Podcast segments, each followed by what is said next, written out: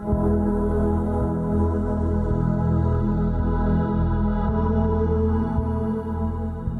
you guys ready for the word of God this morning? The word of the Lord. Can I tell you that we are living in the most exciting season that the body of Christ has ever had? That we are so close to the return of Jesus.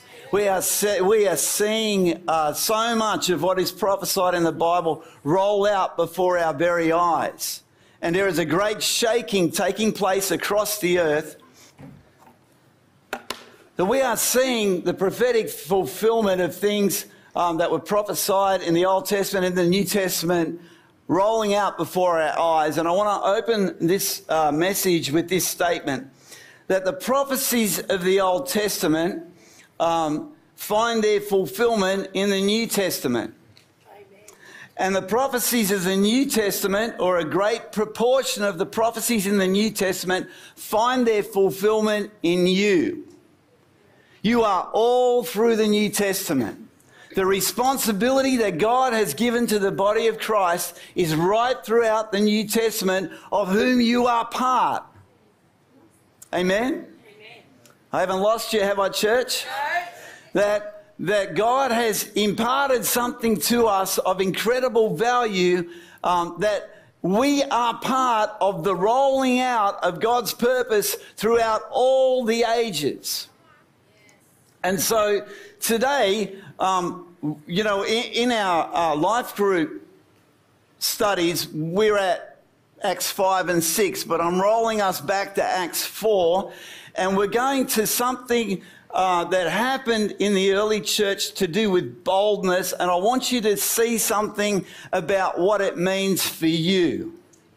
Not just for them 2,000 years ago, but for you today, here, this morning, 14th of February 2021. This is a now word. Amen?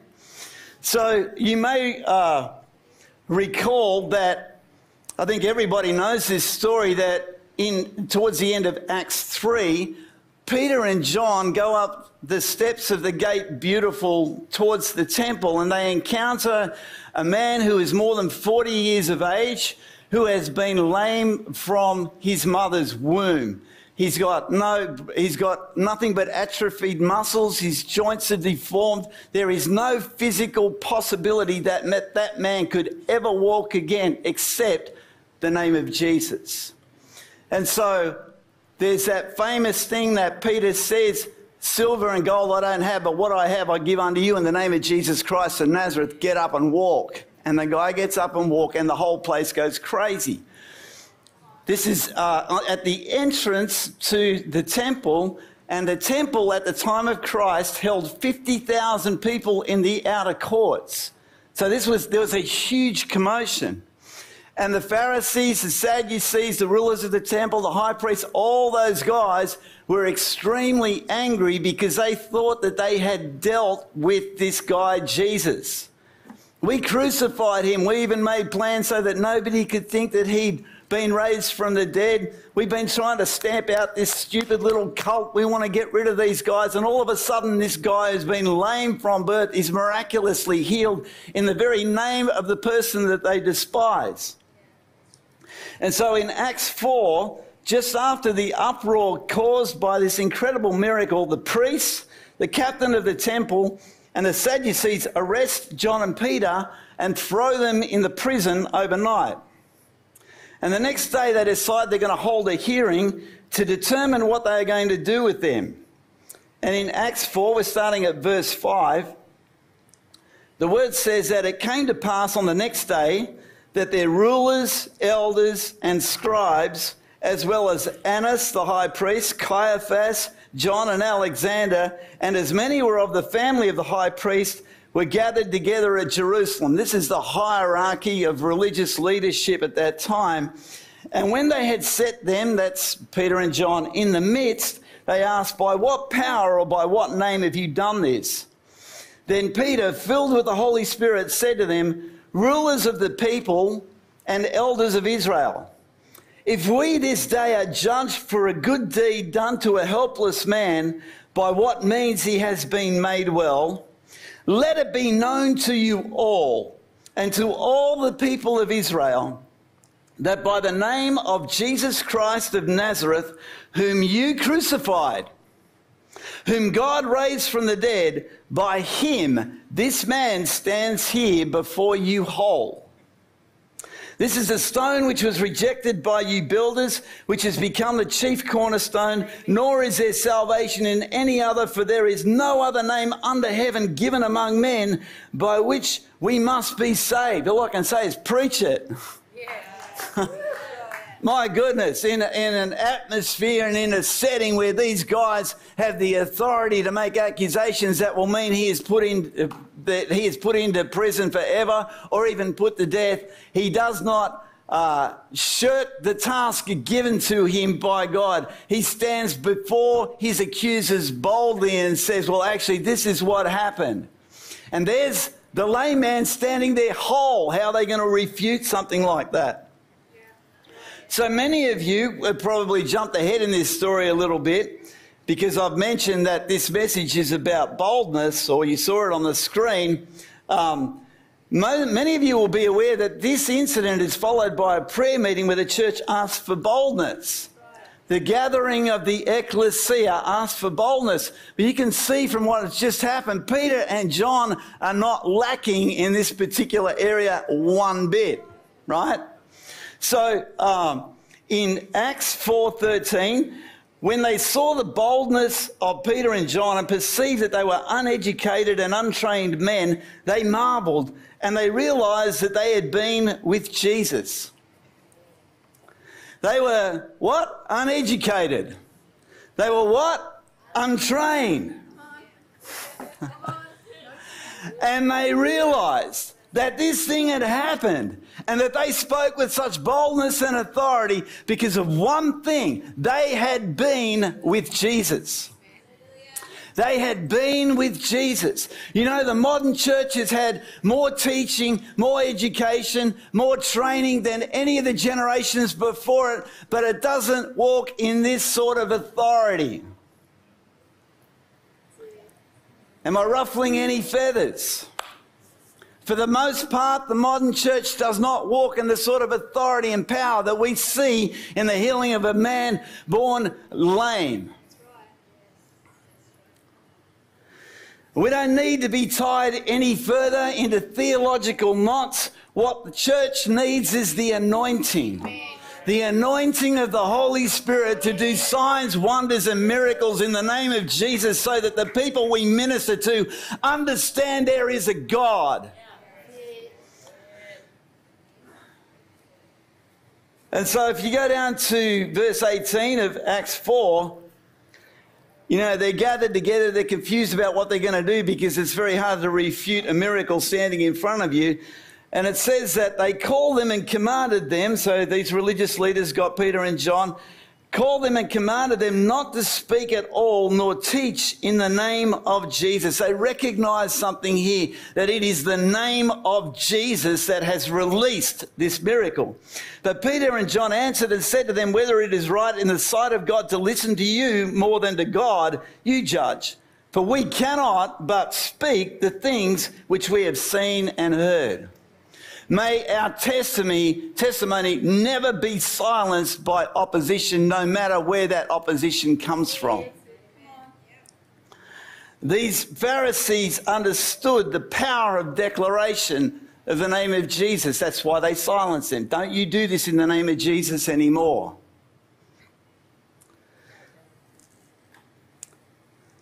They recognize it because they know that Peter said to that lame man, Silver and gold I do not have, but what I do have I give you in the name of Jesus Christ of Nazareth. Rise up and walk. Walk. This is faith expressed. And it's not just expressed, but it says in that passage that as he expressed this in the name of Jesus, get up and walk, he actually reached out his hand to the lame man and raised him to his feet.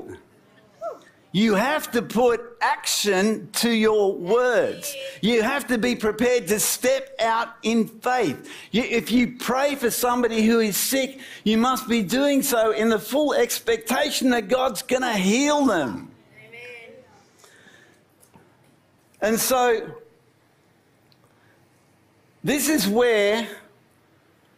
So we move from this particular setting where they've been warned not to speak in the name of Jesus anymore, and now we're going to move into the corporate setting where Peter and John come back to the gathered church, the ecclesia of God, to tell them what's happened and for the church to consider what has to happen next. And so, uh, going down to verse 23 of Acts 4, it says, And being let go, they went to their own companions and reported all that the chief priests and elders had said to them. So when they heard that, they raised their voice to God with one accord and said, Now, when we launch into this little passage of scripture, everybody I've ever heard preach on this passage has focused on that aspect of, Lord, give us boldness. And that is a very important facet, and I'm not going to undermine that at all, but I want you to see the source of their boldness in the Word of God. They raised their voice to God with one accord and said, Lord, you are God who made heaven and the earth and the sea and all that is in them. Now listen to this, who by the mouth of your servant David have said, Why did the nations rage and the people plot vain things? The kings of the earth took their stand and the rulers were gathered together against the Lord and against his Christ. We're going to look at why that's what they say.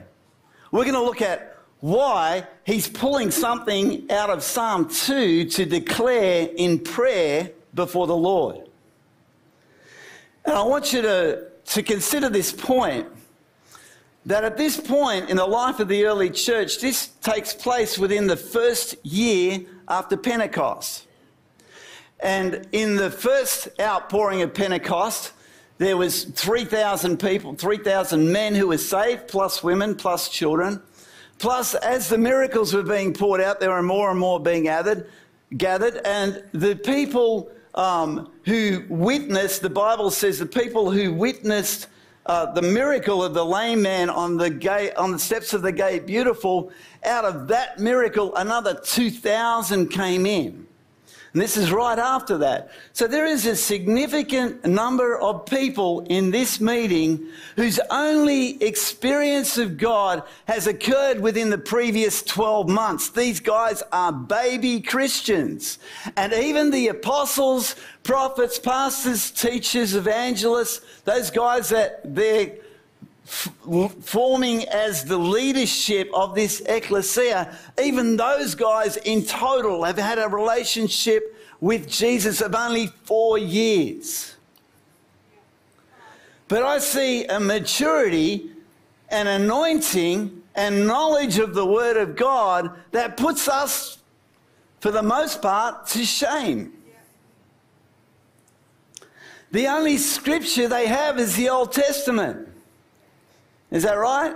Yes. The New Testament has not been written yet. They've got the Old Testament.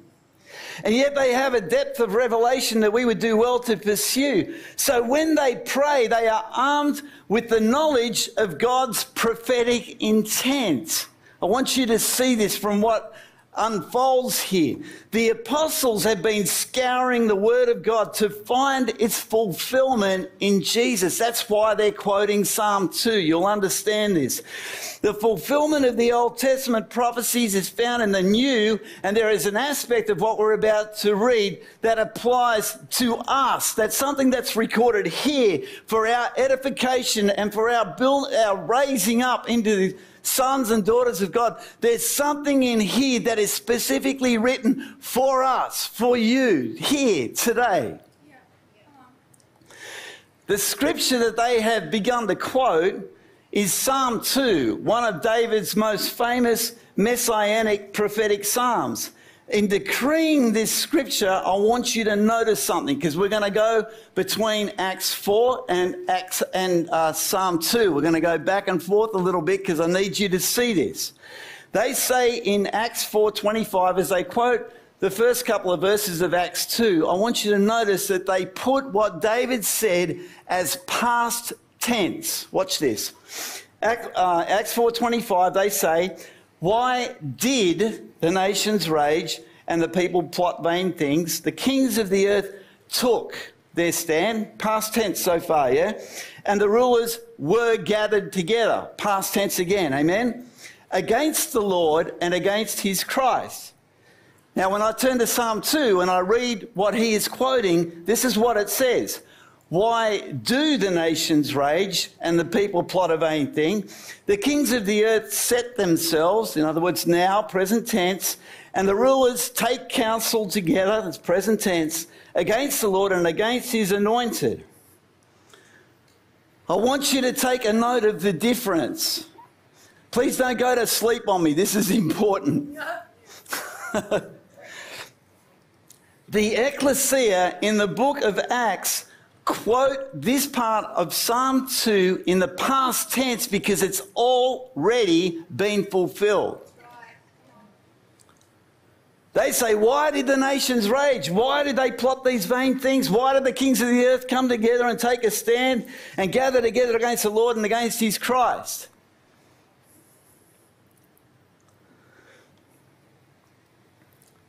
And note here that the Lord is Father God, and his anointed is Jesus. This that goes on, if you go back to Psalm 2 and you move on to verse 3, this is what the kings and the rulers plotted together against the Lord and his anointed. They say, Let us break their bonds. Whose bonds? The Lord and his anointed. Let us break their bonds in pieces and cast away their cords from us. But then it goes on to say, David says, this is God's response He who sits in the heavens shall laugh, the Lord shall hold them in derision, then he shall speak to them in his wrath and distress them in his deep displeasure. And then he says, Yet I have set my king on my holy hill of Zion. Are you guys following me? You tracking with where I'm going with this? The, the ecclesia in the book of Acts, chapter 4, have quoted Psalm 2 before they start asking for boldness. And as they quote the first couple of verses, they put those verses in past tense because they know they've already been fulfilled. And what I'm reading now is an expansion of that concept because the holy hill of Zion upon which the king uh, was set is Jerusalem. And the king is Jesus. The fulfillment of that scripture is Jesus. He is the king on the holy hill of Zion. All of Israel expected the Messiah to come and take the throne of Mount Zion, Jerusalem. They expected a physical kingdom to be restored, and the Messiah did come. But how different the cross looked to the throne that they expected him to sit on. Instead of Jesus taking the physical throne of Israel, he took the cross for you and I. That's why we're here today. And by bearing that cross, he set an example for us. And the fulfillment of prophecy looked nothing like the expectations of those waiting for their Messiah. The kings and rulers who hated Jesus thought they had won. We're talking about principalities and powers here. We're not just talking about the physical realm and his physical enemies. We're talking about principalities and powers thinking, we killed the anointed one. We killed the Messiah. It is over. It is done. But God's word stood. Verse 6, Psalm 2 Yet I have set my king on my holy hill of Zion. By taking the cross, Jesus took his eternal crown. Now, following this, as we continue in Psalm 2, is a decree. And this decree in Psalm 2 has been passed on to the church the ecclesia of Jesus. This is why we're coming to why they're quoting Psalm 2. And this decree has yet to be completely fulfilled. So, just a reminder it is the Lord, Father God, the God of all creation, God the Father, who said, Yet I have set my king on my holy hill of Zion. When we go to the next verse in Psalm 2, it is Jesus speaking. Verse 7 I will declare the decree, the Lord has said to me. This is Jesus the Messiah speaking prophetically through David in Psalm 2 about his intention.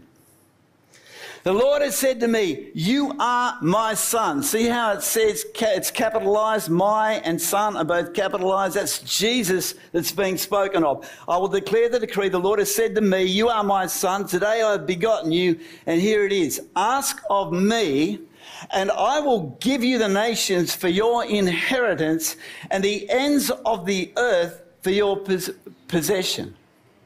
Have you ever prayed that prayer? I used to pray that prayer all the time because there was a season where my primary calling was as an evangelist. And I would pray it every morning. I didn't really understand what I was praying, but I knew it sounded good and I knew it was the will of God. But now I see this perspective and I see that the church in the book of Acts, these baby Christians, they understood it better than I did after 15, 20 years of being in the Lord. We need the spirit of wisdom and revelation to come and equip us in His Word so that we understand not just our identity, but our mission.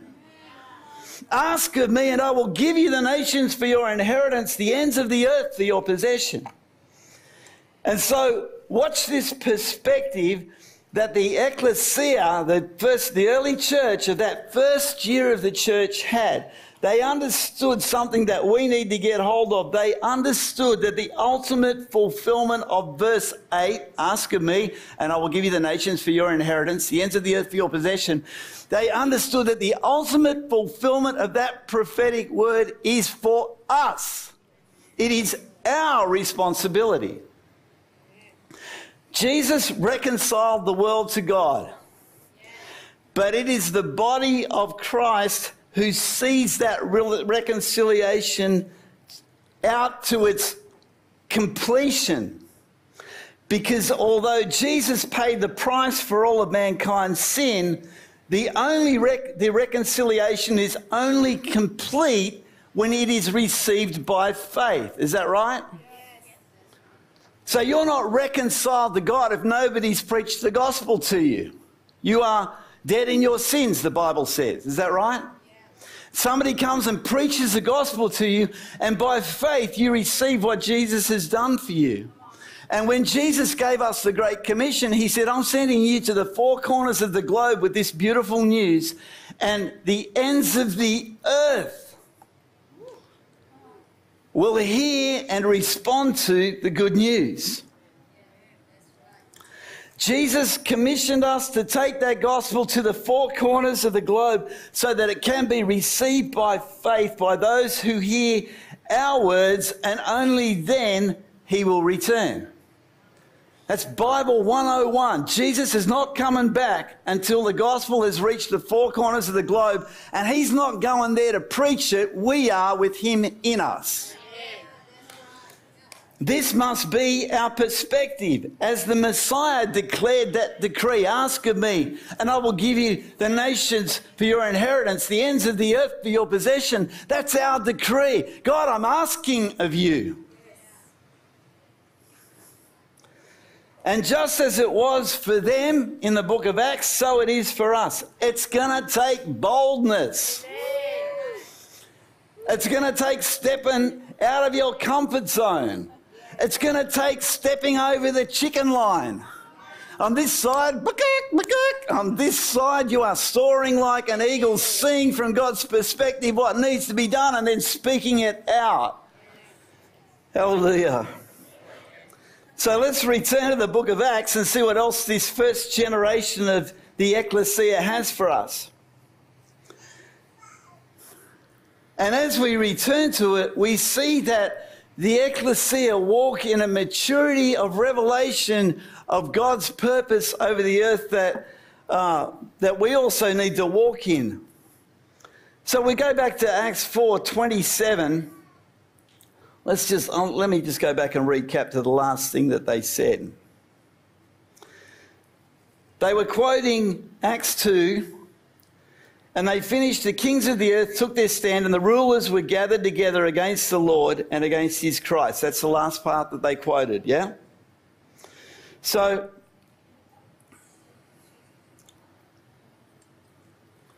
as we go on, they go on from quoting that to, For truly, against your holy servant Jesus, whom you anointed, both Herod and Pontius Pilate with the Gentiles and the people of Israel were gathered together to do whatever your hand and your purpose determined before to be done.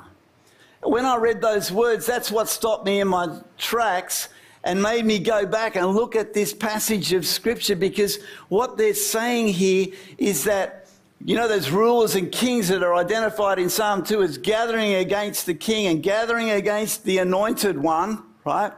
When it talks about that, what they're saying is we see that that this has been fulfilled because for truly against your holy servant Jesus whom you anointed both Herod and Pontius Pilate with the Gentiles and the people of Israel were gathered together. Now we know that their intention was to destroy the anointed one, right? They wanted to kill Jesus. But look what the early church says. They were gathered together to do whatever your hand and your purpose determined before to be done.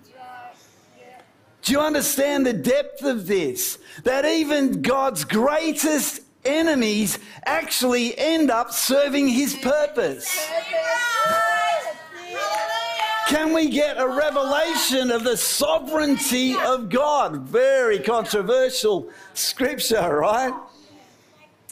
Very controversial concept, the sovereignty of God. Yet God shows the church in this passage of scripture that even when your enemies come against you, even when they come and persecute you, even if they should crucify you and put you to death, yet ultimately they are serving God's purpose for the redemption of the world.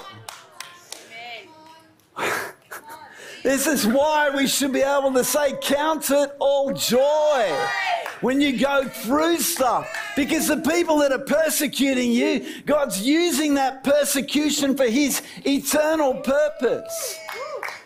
This eternal perspective is what we need in this season because we are coming into a season where persecution is rising, but the anointing is rising to meet the persecution and even to exceed the persecution so that the glory, the knowledge of the glory of the Lord should cover the earth as the waters cover the sea. We are carriers of the glory.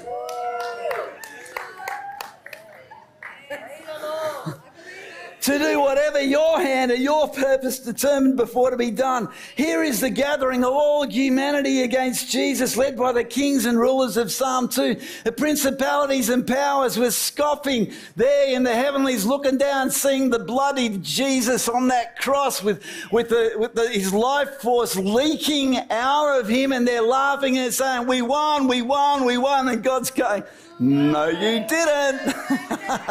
because three days later, he conquered sin and death. Hallelujah. I knew you guys were going to wake up this morning. I knew it was going to take a while, but you're with me, right? This scripture tells us that even through the pain and suffering, the humiliation of Jesus who took the cross instead of the crown, that all of it was part of God's plan for our redemption. All of those enemies of Jesus, their hatred and their determination to see him killed ended up being part of God's purpose. He knows the end from the beginning. He is the Alpha and Omega. Woo! The scripture says they did whatever God's hand and purpose had already determined would be done and had to be done. And it is this revelation of God's eternal purpose, not the temporal expectations of man. I'll explain that in a minute. That gives the ecclesia the strength, the courage, the faith to press on and to move forward no matter what the obstacles are. What do I mean by this? Eternal and temporal. Eternal means eternal.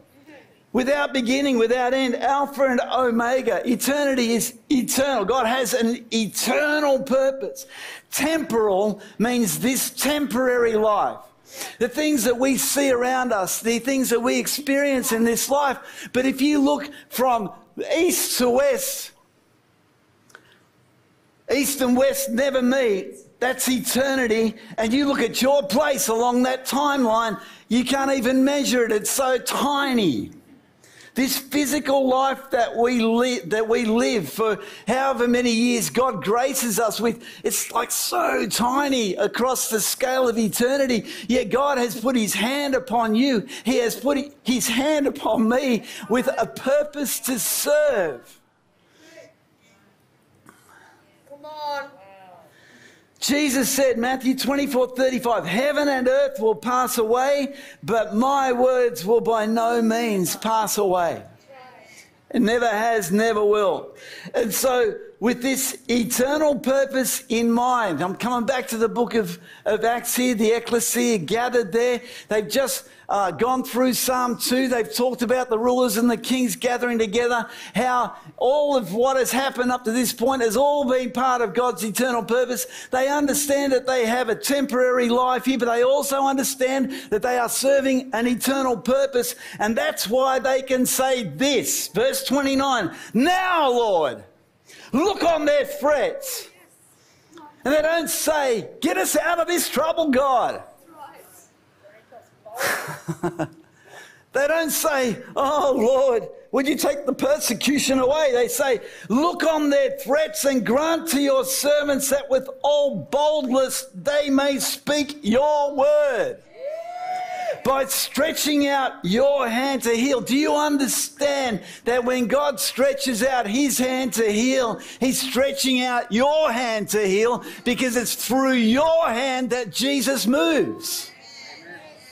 I'm not discounting the sovereign occasions in which God moves in his sovereign power and heals people. But 99% of healings across the face of the earth are because people have an encounter with Jesus through you and I. Amen by stretching out your hand to heal, and that signs and wonders may be done through the name of your holy servant Jesus.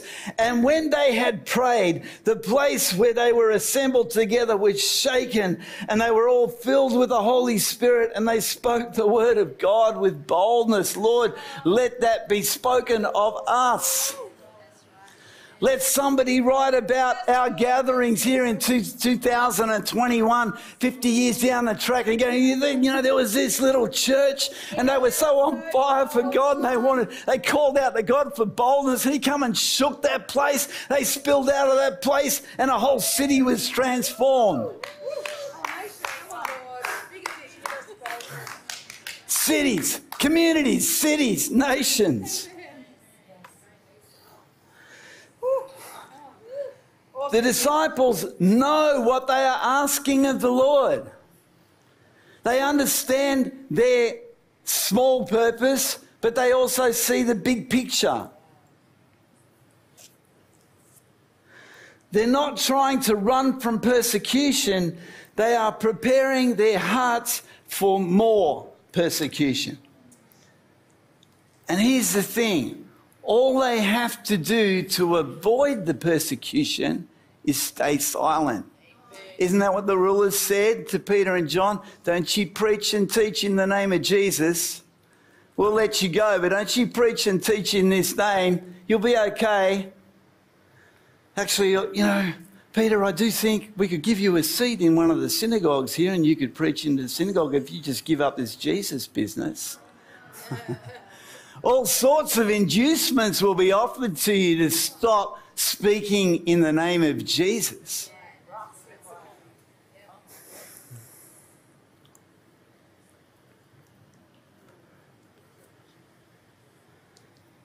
What does this teach us here today in the 21st century when our world is in such turmoil?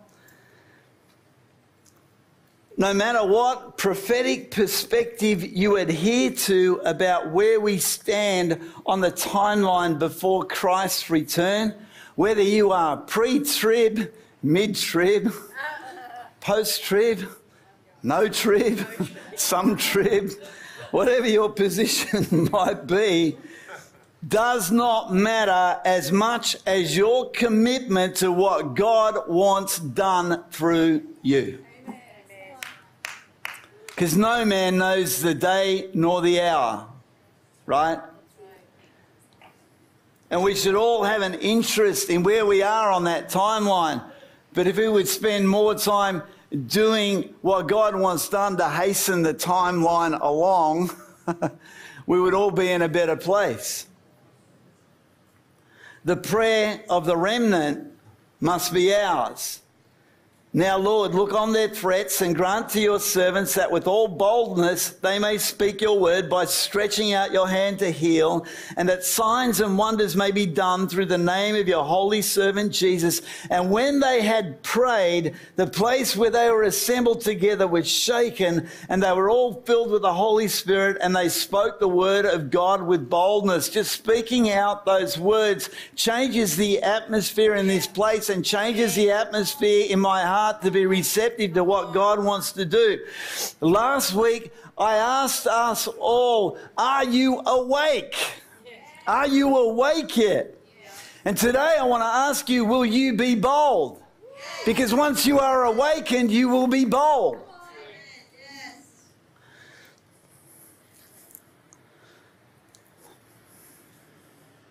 I want to finish this morning with uh, part of the prophetic word that I shared in our prophetic fires, prophetic fire Zoom meeting yesterday. And God has been speaking to me consistently since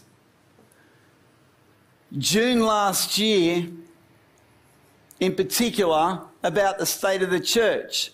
And much of it has been uh, prophetically directed to the church in the United States, but I've become more and more and more aware that our situation in Australia is just as dire in terms of the Christian faith in our nation. And so rather than, uh, than just thinking about this prophetic word as being for somewhere overseas, I want you to understand this is for you and it's for me. And this is what I heard the Lord say. The influences in the spiritual realm are colliding with huge force at this time. But most in my body have been unaware. Awakening must come so that the manifold wisdom of God can be made known with authority by the ecclesia against the encroachments of the enemy. And when we talk about the manifold wisdom of God being made known in Ephesians, that scripture is from. It's made known not just in our temporal world, it's made known to principalities and powers so that they know that God is above all and the encroachments of the enemy are driven back. And then I heard the Lord say, Now is the time that my people must take courage, must be bold and courageous. My people are tired and discouraged. They are discovering that there is an acceleration of the enemy's agenda against them. Do you sense that? I woke up this morning and I didn't want to come and preach this because the spirit of discouragement was trying to come against me. But I've learned to recognize these things, and I've learned that when you obey in the face of opposition, God comes and anoints your obedience. They are discovering that there is an acceleration of the enemy's agenda against them. They need courage. True courage is born of faith. Faith does not deny the mountain in front of you. But faith acknowledges that God has a way up the mountain, God has a way over the mountain, God has a way through the mountain, and if necessary, God can give you the the faith, the gift of faith to pick up that mountain and hurl it into the sea. I felt the Lord say, The refiner's fire is doing its work so that my people will be known as a people who do not stand for the lies and deception of the enemy, but stand on my truth. As they do, they see the rivers in the wilderness before they appear. They see the rivers in the wilderness before they appear. That's what it means to look through the eyes of faith. Who here today feels like you're in a wilderness situation? Come on, don't be scared to acknowledge if you feel like you're in a wilderness situation. Because, see, what God wants to release is the eyes of faith to see the rivers that are about to appear in that wilderness. And when rivers appear in wilderness, life begins to speak, to spring up because even in desert areas, there are seeds under the sand, under the ground, under the rock. And when that water reaches down into the soil where those seeds have lain dormant for years and years and years and even generations, when the water hits that seed, it starts to spring up and you get an oasis. Everybody around you might be walking in wilderness, but you can be an oasis of the presence of the Lord, prospering you, blessing you, encouraging you, giving you strength, giving you courage, giving you boldness so that you can go forward into the things that God has called you to do.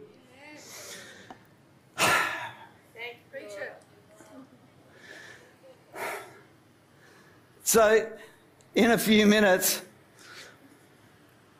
I'm going to make a decree over us. I'm going to make two decrees. But I want you to understand from two passages of scriptures a couple of, couple of conceptual things so you know where we are in God's timeline. And the first example I would take is from Joshua 24. Now, in Joshua 24, Joshua is speaking to a people who left Egypt. You all know what Egypt represents, right? Your old life, the life before you knew Jesus, right? And they have come into the area of the land that has been promised to them. They are standing in the land of promise. But Joshua sees the danger that they are in. And we in the 21st century church have come a long way from Egypt, and we are in a land of promise, as it were, and yet around us the culture has turned against us. And don't think of it as just humanism because it's not the secularism and humanism is not just an ideology, it is a spirit. Just as the Tao or Buddhism or Islam are governed by spirits. And so we stand in this land of God's promise, and the warning that Joshua made to them stands for us. And then I want to take us to an understanding of how many people actually get hold of this. Joshua 24, 14 to 15. They've been conquering all these places. They're there ready for their next season. Joshua says to them, Joshua 24, 14 to 15. Now therefore fear the Lord, serve him in, in, in sincerity and in truth, and put away the gods which your fathers served on the other side of the river and in Egypt. Serve the Lord. Then he goes on to say, And if it seems evil to you to serve the Lord, choose for yourselves this day whom you will serve whether the gods which your fathers served were, that were on the other side of the river, the other side of the river is back to Egypt, right? They've crossed the Jordan. If you go back, cross the Jordan, you're going back to Egypt. Choose for yourselves this day whom you will serve, whether the gods which your fathers served that were on the other side of the river, or the gods of the Amorites in whose land you can dwell. But as for me and my house, we will serve the Lord. See, you can serve the gods that ruled your life before you knew Jesus. Have you ever known somebody who's backslidden, who's turned their back on Jesus, who's gone back to their old life? Have you known people like that? That's what they've done. They've gone back to serve the gods of Egypt, the gods that drove them wherever they wanted them to go. Then you have people that come into the kingdom and get. Uh, get seduced by the gods of the culture around them. And for too long, the church uh, across the West has rested in its prosperity and even built up a false theology around that prosperity that is so opposed to the Bible I can't even begin to explain. Because we see in the, in the example that I've been preaching from in Acts 4 that these people who gathered in the name of Jesus with persecution facing them and called and asked for boldness understood that they weren't going to be materially prospered by their, by their decision to serve Jesus. They knew they were going to be persecuted. And that's what happened. They were persecuted, but their eternal glory far, far outweighed anything that they could receive in the natural during their lifetime. And unless the church in the West, awakens to this reality that we have, we serve a higher purpose than just what car I'm going to drive, what house I'm going to live in, all those things, all these temporal things, we must have an eternal view of what God is doing in our lifetime. And so you can go back and serve the gods of Egypt, the gods that you served before you gave your life to Jesus. You can be seduced by the false gods around you, or you can make the decision as for me and my house, we're going to serve the Lord. Now, here's the thing. Here's the thing. It takes a remnant. It takes a remnant. Right through the Word of God, we see the remnant. And so I want to take you to Zechariah 8:12. And Zechariah prophesies at a time when the judgment of God um, is about to, to, to fall. He prophesies at a time when the judgment of God is coming, generation upon generation upon generation after Joshua. After Joshua says, As for me and my house, we will serve the Lord. The whole of Judah, the whole of Israel have turned their backs on God. They're all going their own way. They're serving the gods of the land around them. They've made their choice. They're, uh, they're about to come under the, a great and severe judgment of God. But this is what Zechariah says to the remnant. The remnant are those who refuse to compromise. The remnant are those who choose by faith to be courageous, to be bold, to stay true to what the Word of God says. Zechariah 8:12 For the seed shall be prosperous, the vine shall give its fruit, the ground shall give her increase, and the heavens shall give their due. I will cause the remnant of this people to possess all these. You know, the prophet Jeremiah, when they ended up in Babylon, Jeremiah prophesied to him and said, Pray for the city that you're in, because in its peace is your peace. There is a concept in the Bible that you see running all the way through that God preserves and even prospers the remnant. The remnant that stays faithful to Him. And it's the remnant that births revival. It's the remnant that, uh, that, that births repentance that pours out across the land. It's the remnant that God uses to bring reformation. These are the things that God wants to birth across the face of the earth repentance, revival, reformation. And He's looking for a people through whom to do it. And He's chosen you and I. You're not here by accident. You're here because God said, Oh, yeah, I'm going to form that man, that woman in that mother's womb. I know exactly what they're going to be like. I know all the baggage they're going to cart around with them until they choose to let it go because the blood of Jesus has paid the price for all that to be dealt with.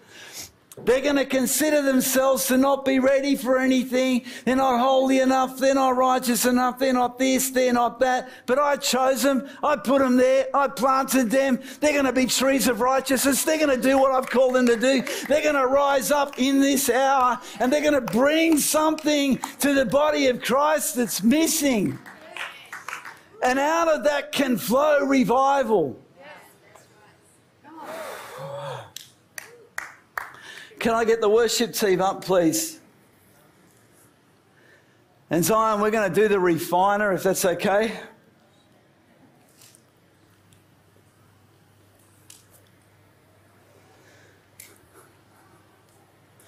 Let me return for a moment to the question that I asked you last week.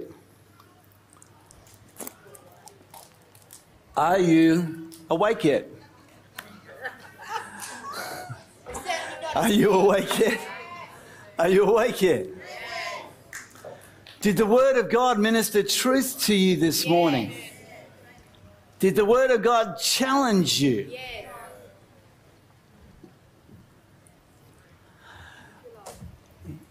Here's another one.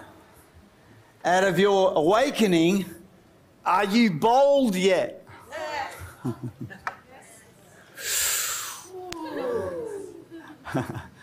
are you bold yet? Do you want to be bold? yes, yes bolder. So, some of us are bold beyond description. Kerry and Anne Marie come to mind. Approach anybody anytime. Hallelujah.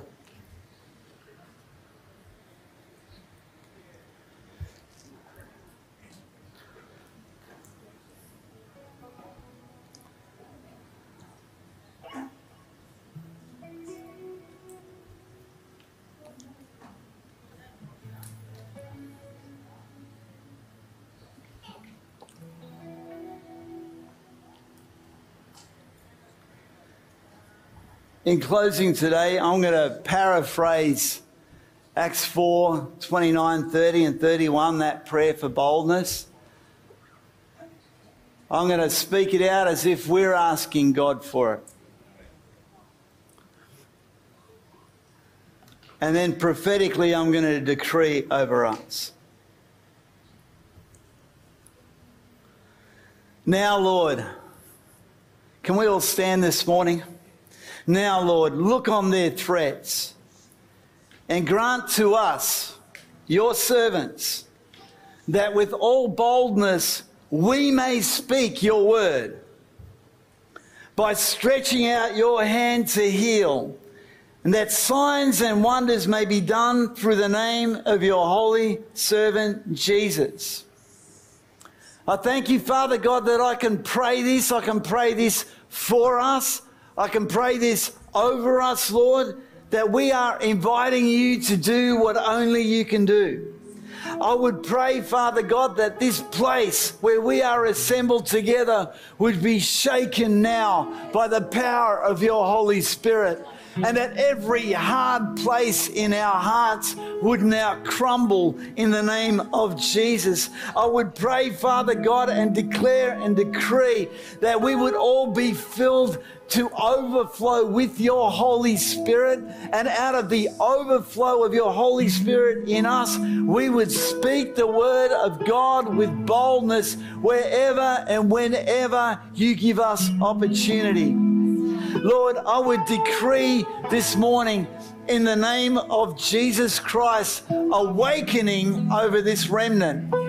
Awakening over this remnant. I would make this decree over those watching us on live stream whose hearts are attuned to what you have heard this morning. I decree awakening over you this morning.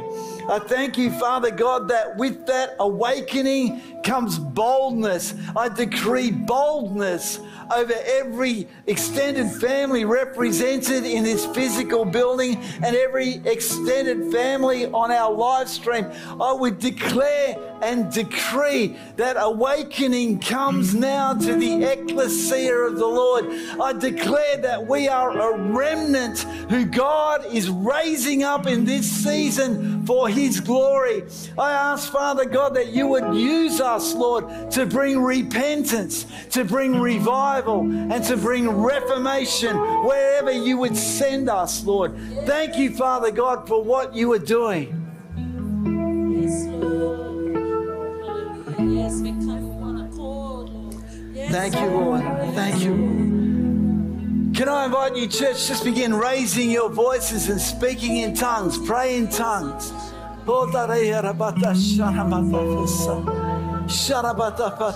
Invite the Holy Spirit to come and minister. Minister. Doreyarabata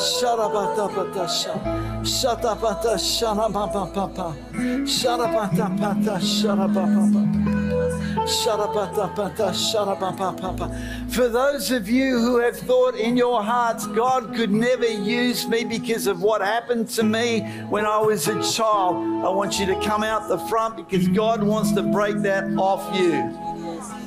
Come on, church, let's respond. For those of you who have said in their hearts, God would never use me because of what I have done. Just respond to the Holy Spirit so that God can come and set you free. Let's continue praying. Oh,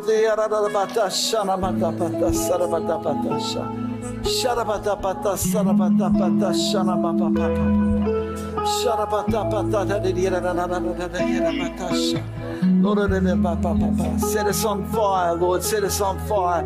Would you, bring, would you uh, begin leading us in that song, please? Zion.